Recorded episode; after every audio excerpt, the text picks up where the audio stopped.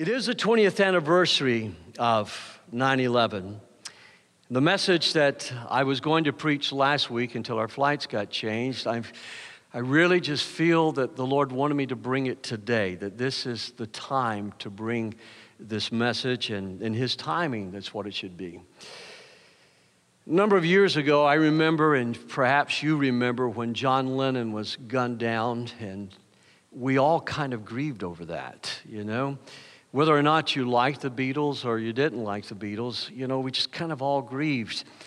And it's almost become an anthem or a hymn, a secular hymn today, John Lennon's song, Imagine. And in that song, Imagine, he's talking about imagining for peace and imagining there's no more wars. And somehow or another, in the context of that song, which I hear more at Christmas time now than I've ever heard before, which says to me it's really becoming a secular song and a secular prayer. But he says, Imagine there's no religion, that if somehow or another you could get rid of religion, then we could have peace upon the earth. As I've thought about that song and what John Lennon sang, and I've thought deeply about our topic today, making peace. And I really realized that peace is becoming more and more of an illusion than it's ever been before. Growing up as a young man, I heard peace preached about as a in a negative sense. That when you hear them crying, peace, peace, you'll know the end is near. And the topic of peace was addressed in prophetic preaching. And we do hear a lot of talk about pieces. There are peace marches that oftentimes turn violent. There are peace demonstrations that oftentimes turn violent. Because, as the prophet Isaiah said, there is no peace for the wicked. And you say, well, Pastor, who are the wicked? We are all the wicked. We've all sinned and we've all fallen short of the glory of God. And there is no peace without Jesus Christ. In the after attacks of September, aftermath of September 11th, I was one of those who believed there was going to be a great revival that swept America. I really did. Our church on 9 11, we just opened the doors. In those days, we didn't have the nice sign we have up front, and so we just kind of hand lettered the sign prayer service here at Woodland Church tonight, and suddenly our sanctuary was filled. And I, it, I don't know if we were the only church in the community that was open, but the sanctuary was filled with people who come to pray. I will never forget that powerful service, the national prayer service that Billy Graham preached at the National Cathedral. And I've listened to that sermon over and over, and his prophetic preaching, his powerful preaching, but his ability to console and comfort the nation. I miss him. I miss him deeply. I miss him as a voice in the land and the voice in our culture that people trusted. I miss the character and I miss the courage of President Bush during 9 11. And that's not meant as a political statement. But I miss those tears. I miss whether or not you agree with the decisions that he made. I miss the kind of character that he demonstrated as he consoled those who had lost family members, as he consoled those first responders that rushed into the fire, as he immediately came to the side of our Muslim neighbors and pled with us not to be violent and not to respond in hatred, but to love those that may have a different faith than we have. And he got harshly criticized by some by going to Muslim events because his presence demonstrated you don't have to believe like I believe to be an American. It wasn't a statement of faith for the church but it was a statement that comes out of the sincere heart of a follower of Jesus Christ. Whether or not you agree with me, whether or not you confess Jesus as Lord, I'm still going to love you and I'm still going to work at peace with you. As a matter of fact, Jesus said it so sternly when he said, Bless your enemies, love your enemies. Briefly, church attendance spiked. Briefly, suddenly people began coming in with questions because they were frightened. I will never forget, I will never forget the Congress of the United States standing on the steps of the Capitol and singing, God Bless America. But peace cannot hold, and please listen to me this morning. This is important. You cannot have peace without Jesus Christ. You cannot have peace in your heart without Jesus Christ. Because it wasn't long before the political unity and the national unity of our nation was lost over Afghanistan, it was lost over Iraq, it was lost over the Patriot Act, if you remember that. And I could go on and on with all that was lost politically that in the immediate aftermath of 9 11 we experienced as a nation. Today, you just have to be honest. We are more embittered. We are more polarized and we're more divided as a country than ever before. You don't have to take my word for that. That's the word of Frank Newport, the Gallup poll editor for the New York Times, uh, that was, he was sharing with the New York Times. You can take the word of the Barna Group that I've quoted often here. The Barna Group, who does a lot of statistical research for churches, tracked 19 dimensions of spirituality and belief and found that none of them were different than from the pre 9 11 attacks.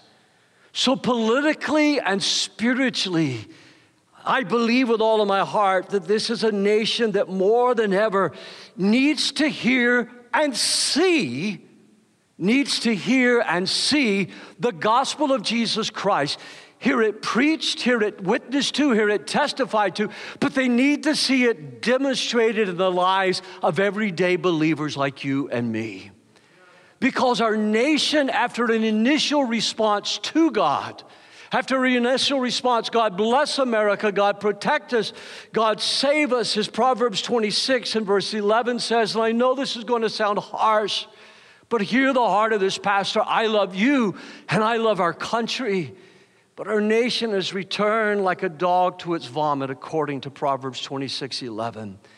There is no peace without Jesus Christ. And there's still a myth that people argue for that somehow or another, if we can get the right president, the right senator, the right Congress, if we can get the right people, then the world will have peace. And that's where the prophetic preaching of my childhood comes back to me. Because instead of looking to Christ, we find ourselves looking for the right man that will tell us, or the right woman that will tell us what to do, and that we must do it if we want peace. And thus it prepares the world for the appearing of one called the Antichrist. It does appear that in every generation, though, as the Bible says, there have been Antichrist. The Bible says in Psalms 37 and verse 37, the peacemaker has a future. Would you say that with me this morning? The peacemaker has a future. Someone that is going to heaven is a peacemaker. Now look at me right here. Someone that is going to heaven is a peacemaker. Someone that knows Jesus Christ as Lord is a peacemaker. Someone who not only confesses with their mouth, but their life demonstrates by their faith that Jesus Christ is Lord is a peacemaker. And in the Bible, peace is not avoiding conflict. Peace is not running away from conflict. Peace is not even appeasing those who attack you and do evil to you. But the work, and let me use the Hebrew word, of shalom making, and remember, we've talked about this many times at Woodland. Peace is much more than the absence of conflict in the Bible. When you speak of peace in the Bible, you're speaking of wholeness, you're speaking of health, you're speaking of prosperity, you're speaking of abundance. When God brings peace, He brings abundant life. And that's what we have to have in our minds. A peaceful marriage is not a marriage where the husband and wife do not fight with each other. A peaceful marriage is where the children do not fight with each other. A peaceful marriage is where there's abundance and where there is conflict, you work to solve it together. When I was a child and we would go on family vacations together, we rode in the back seat of a 63 Dodge. There were no customized vans in those days. We rode in the backseat of that 63 Dodge, and before we would leave to go to the Smoky Mountains where we went every year, my dad would pray with us and he would remind us, he would say, Now, kids, God has been good to us this year. God has blessed us, He's provided for us, and you know, He's given us the means that we can take this vacation, but it's going to be a long trip to Gatlinburg, Tennessee. So there can be no arguing in the back seat of the car. You got to get along and love each other. Well, we get in the car. Daddy would crank the car, and before he backed out of the driveway between the pecan trees, I can see it now, he'd look over his shoulder and say, Now remember, no arguing. We wouldn't be on Highway 41 long before that hand would be over the back seat, you know, smacking us and telling us, No arguing. As I got older, I told my dad, You put the whole family at risk as you're doing this number right here. You're laughing because some of you probably experienced the same thing. But our family had abundant life. Our family had wholeness. Our family had peace. Not because we avoided conflict, but because through Christ, who was Lord of our home, we solved conflict.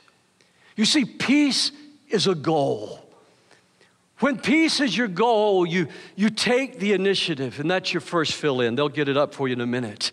Peace is a goal. And when peace is your goal, you take the initiative. When I found out I couldn't fly home last week, Georgia and Clemson were playing football.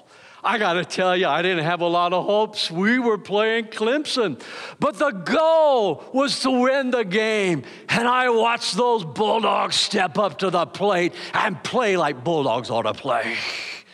They took the initiative. It was wonderful. I was screaming in the hotel room, and Becky was saying, Quiet, their guest here.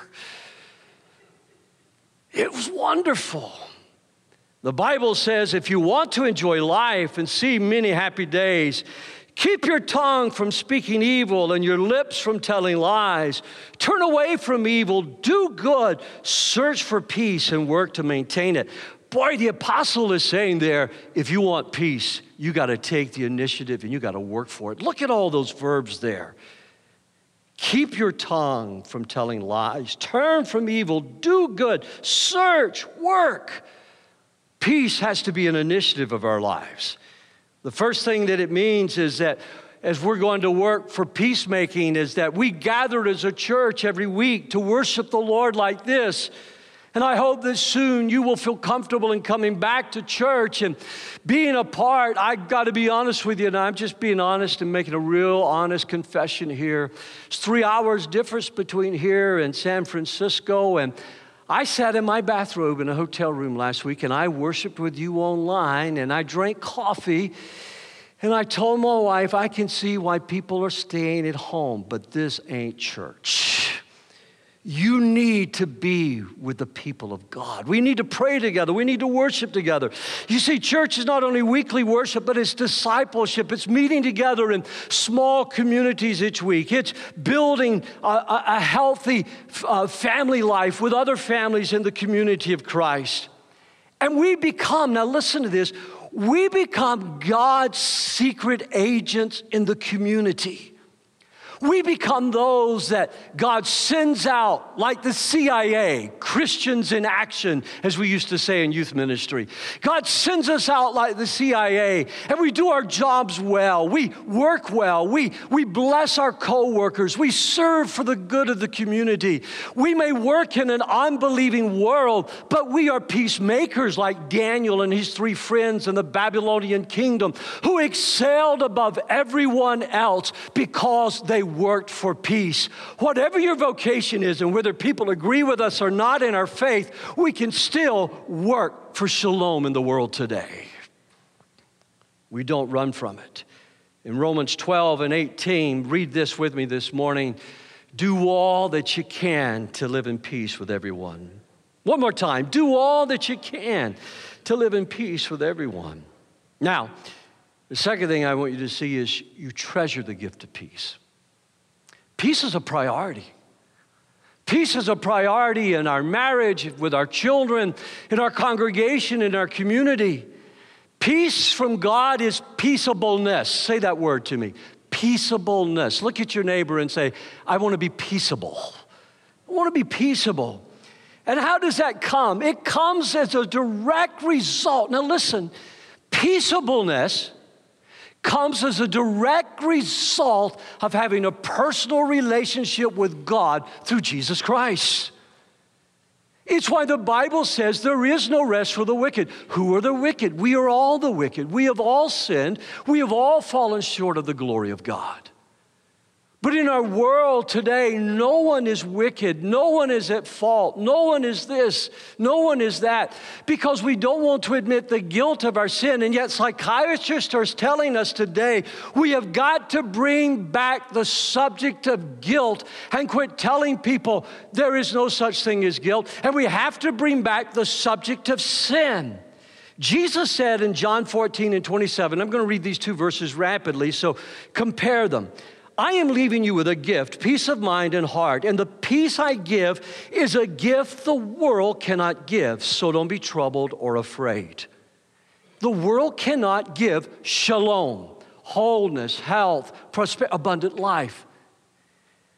Jealousy, this is James chapter 3 and verse 15. Jealousy and selfishness are not God's kind of wisdom. Such things are earthly, unspiritual, and demonic. So, motivations at work that causes jealousy, motivations of selfishness, political motivations, sometimes even people who use try to use spiritual motivations upon us. Their source is not in God. But look at that last word demonic. Circle that in your outline this morning. Demonic. And it is that that will bring the Antichrist in. James goes on to say in that same chapter real wisdom, God's wisdom, begins with a holy life. Now, a holy life is not a perfect life. David said, I've kept your statutes. My heart is, is loyal to you. We all know David didn't live a holy life, I mean, a perfect life. Paul said the same thing. We all know Paul didn't live a perfect Jesus is the only one that lived a perfect life. But my heart, your heart, is set upon God.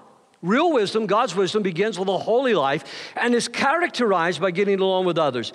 It is gentle, reasonable, overflowing with mercy and blessings, not hot one day, cold the next, not two faced.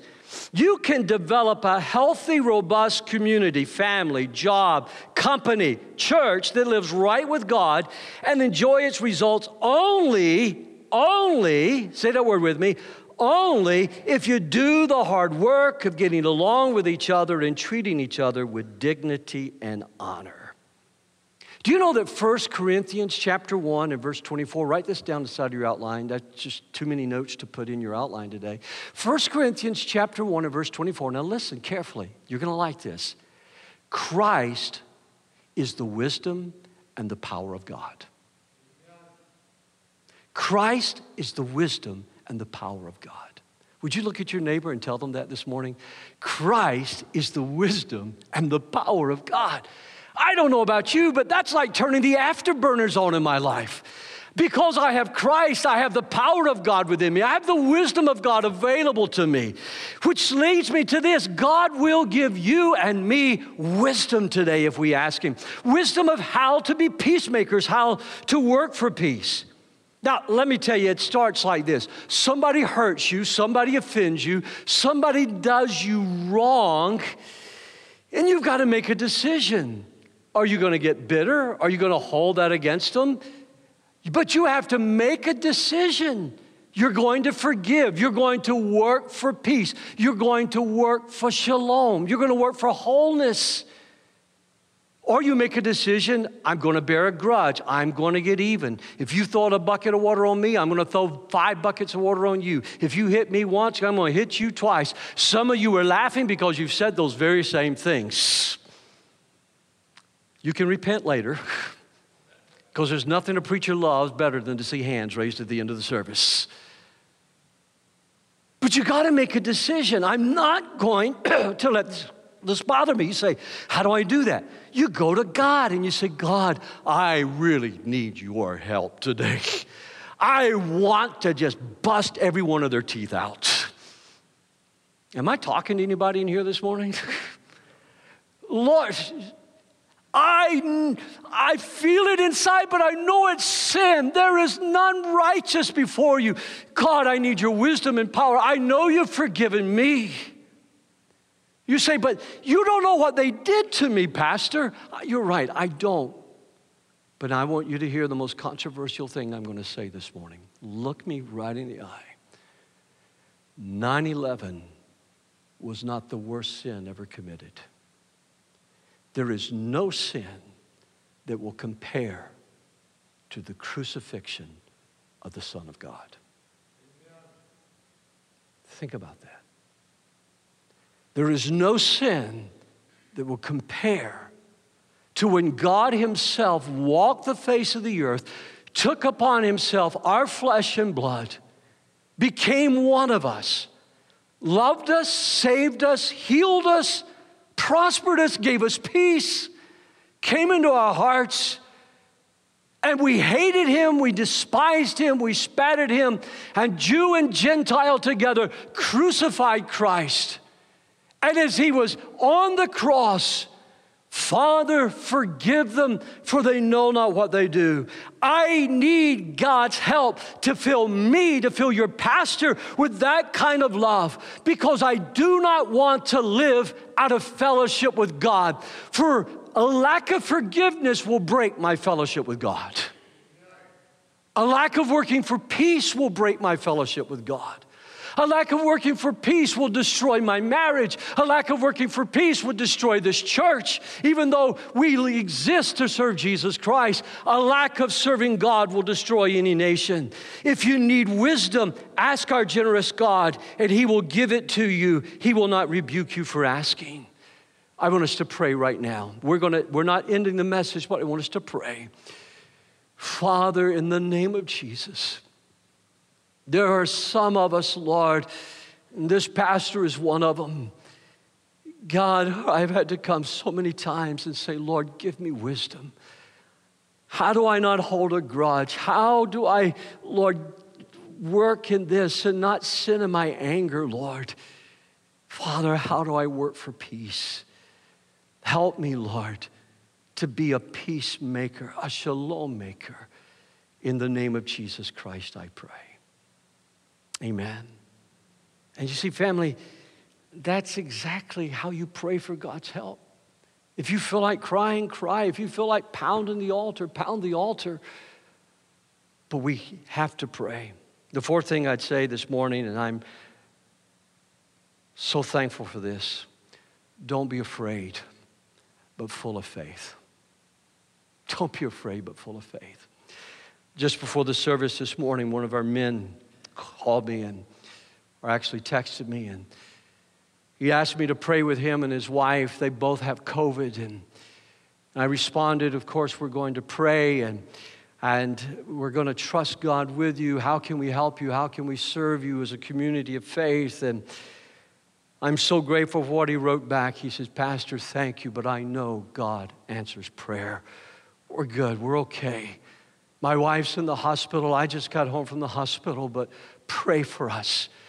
You see, friends, you don't have to live in fear of conflict. You don't have to live in fear of a lack of peace. But this is so important that it does take trust in God. Look at Matthew 5 23 and verse 24.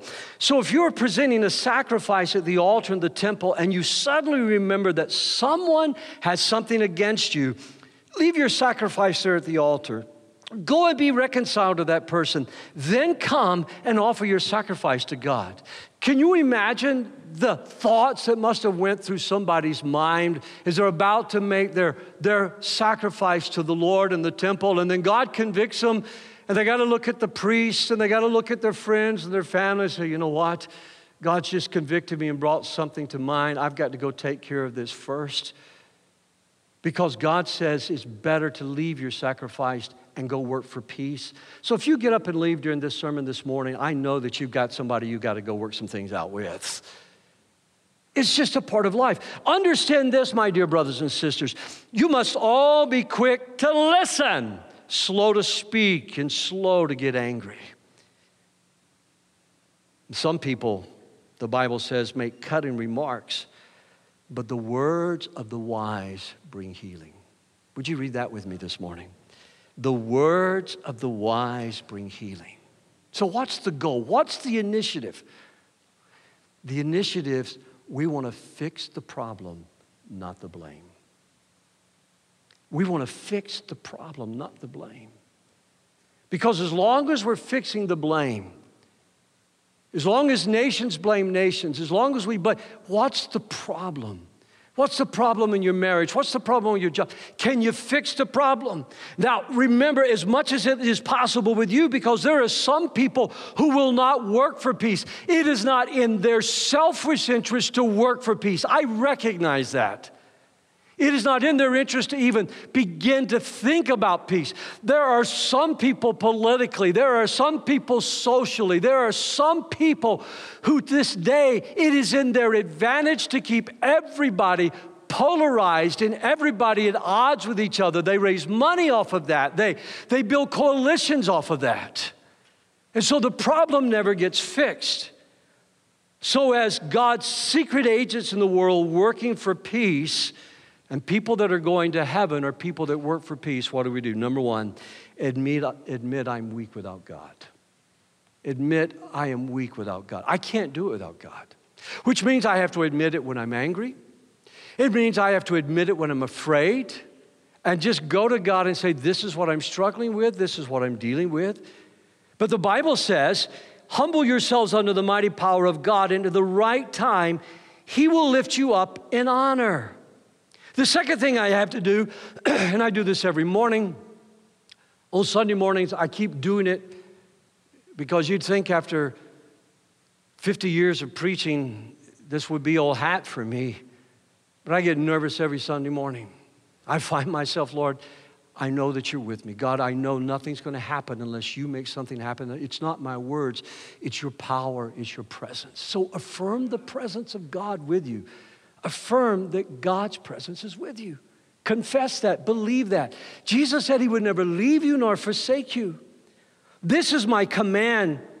Be strong and courageous. Do not be afraid or discouraged, for the Lord your God is with you wherever you go. And then the third thing is I've got to align myself then with the will of God. Now, I've got to be honest with you, there have been some times when I've tried to change the will of God. I've wanted to change the will of God. Becky said to me in the middle of winter one time, it was cold, it was freezing. She said, Honey, isn't there someplace warm we could serve God at? And I said, Yes, but I guess we move out of the will of God and settle for second best. You ever like that? You really like to change His will, you'd like to change His. I have. You see, prayer is not about getting God to do what I want to do, prayer is about my doing what God wants me to do. It's been a long time since I've referred to the book of Calvin and Hobbes. Those of you who know me well, you know I love Calvin and Hobbes. And one day Calvin is talking to Hobbes. If you're too young to know this, Hobbes is this little toy tiger, but in his imagination, he's real. He and Hobbes are walking, and he says, You know, I said some bad things to Susie, and I really should try to make it right. Hobbes looks at Calvin and says, Well, Calvin, don't you think you should go and apologize to her?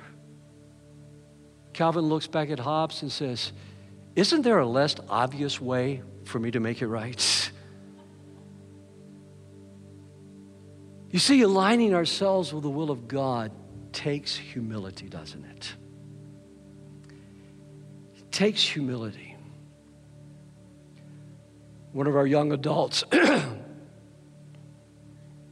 that's a doctor now, and in just a few days we'll be finishing his internship as a surgeon. He called me the other day and he says, Pastor, he said, I can't tell you how many times just little things you would repeat over and over. If you can stand the pulling, God will pull you through. He said, Sometimes I find myself going, Come on, victory, come on, victory, come on, victory.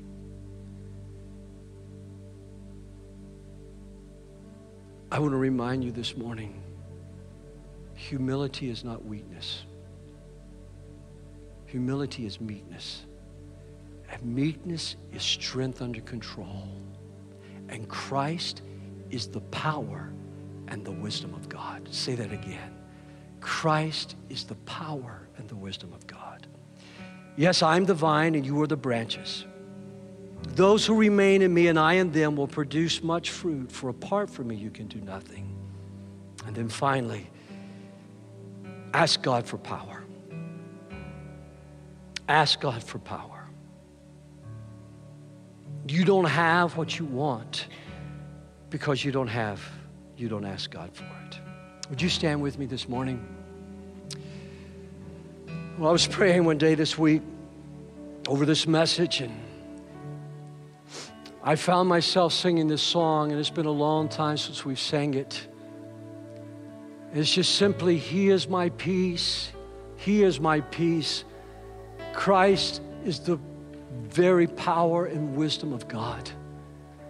He is my peace. He has broken down every chain, broken down every wall. He's broke every chain. And I want us just to sing this to the Lord before we take communion this morning. And and I want to pray for you.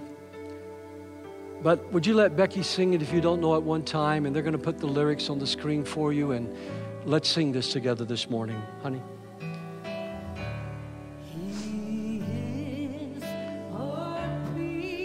Hallelujah.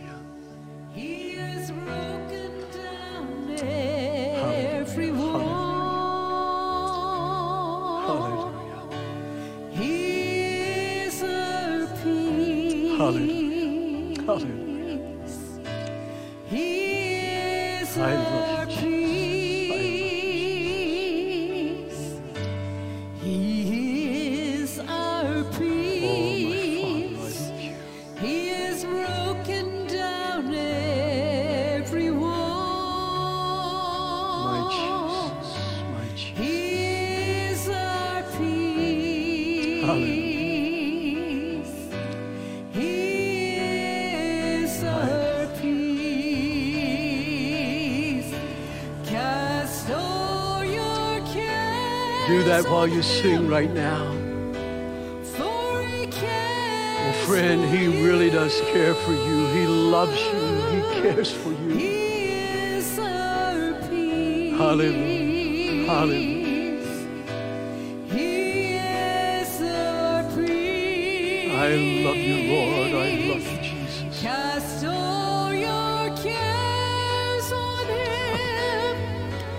For He cares for you. He is our peace. He is. our peace. Let's sing it again. He is our peace. He is our peace. He has broken down every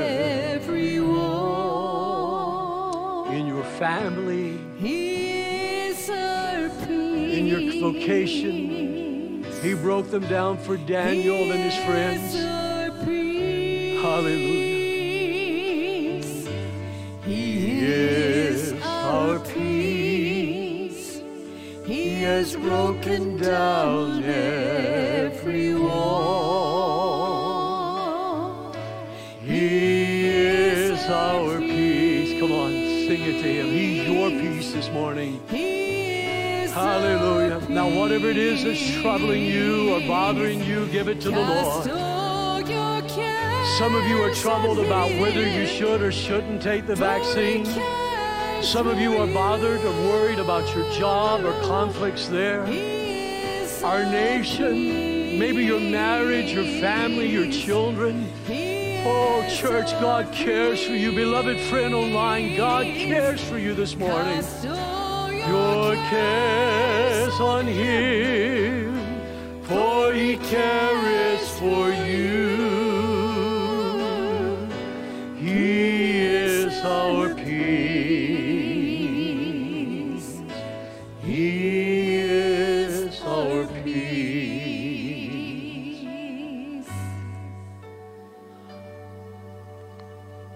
This week, I was asked a very sincere question by someone that said, I'm not a religious person. They said, How do you do this? How do you trust God? How do you trust Jesus? How does this all work? And I keep a very calm, I keep a very placid face. But inside, my little boy is just jumping up and down. Because that's the question I live for people to ask me How? And you do it by acting in faith. You do it by trusting God that when you just simply say to Him, Jesus Christ, I commit my life to you. I ask you to forgive me of my sins, that what you did at Calvary, when you shed your blood and you died, you died for my sins. I admit I'm a sinner. I admit that I've fallen short of the glory of God, and I'm asking you to come in and transform my life and everything that pertains to me. And then the miracle happens. It doesn't happen with the ringing of a bell. It doesn't happen with chimes. It doesn't happen with fireworks. But inside your heart, a miracle happens. God breaks the power of sin because you trusted Him and you act in faith.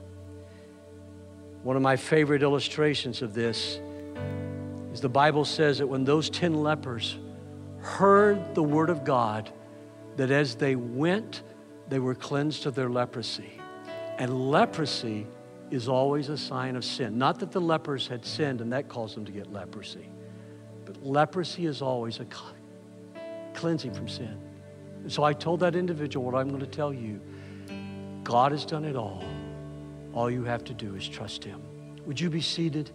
We're going to take communion together. But I want to pray for you right now. And I want to ask you to give your heart to Jesus Christ. And if you're in this room and you've never given your heart to Jesus, I'm going to ask you to commit your heart to Him right now. Say, Jesus, just pray like this. Say, Lord Jesus, there is no peace in my heart. And my world, just like our world, is filled with conflict. I want the shalom. I want the peace of God that comes from having my sins forgiven. I want a right relationship with you. I want a right relationship with others. So, as much as I know how, I confess my sins. And I trust you, Jesus, that what you did for me at Calvary, you did it all right there so that I could be forgiven and have peace with you. For it's in your name I pray. Amen and amen. Now, Pastor Corey's going to come and he's going to lead us. And I know you may not be prepared for this if you just prayed that prayer, but he's going to lead us to do what Jesus told us to do and Christians have done for over 2,000 years. We remind ourselves of his death, his burial, and his resurrection as we take what we call communion together. I hope you'll stick around and watch because he has something to give you at the end of this.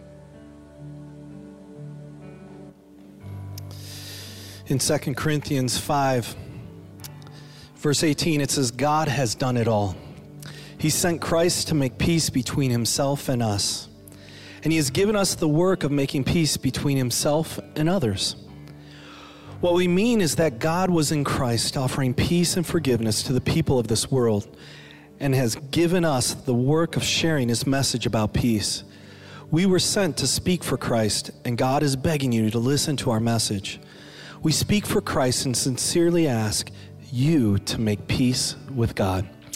Let's pray. Father, we thank you, God, for all that you've done for us. We thank you for the work at Calvary.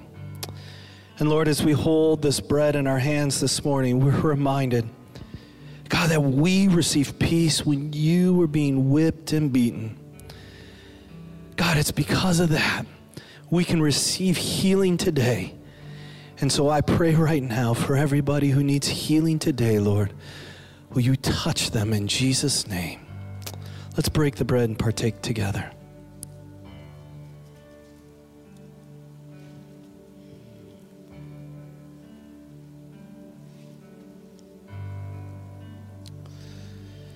And Father, as we hold this cup in our hands, God, we're reminded that this cup represents your blood that was shed, the blood that was spilled at Calvary on that cross, allows us to be forgiven.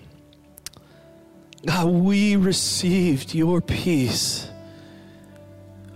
when you were nailed to that tree, when your blood flowed down. God, we receive peace through forgiveness of our sin. And so this morning we say thank you for all that you've done. And we love you. In Jesus' name. Let's partake together.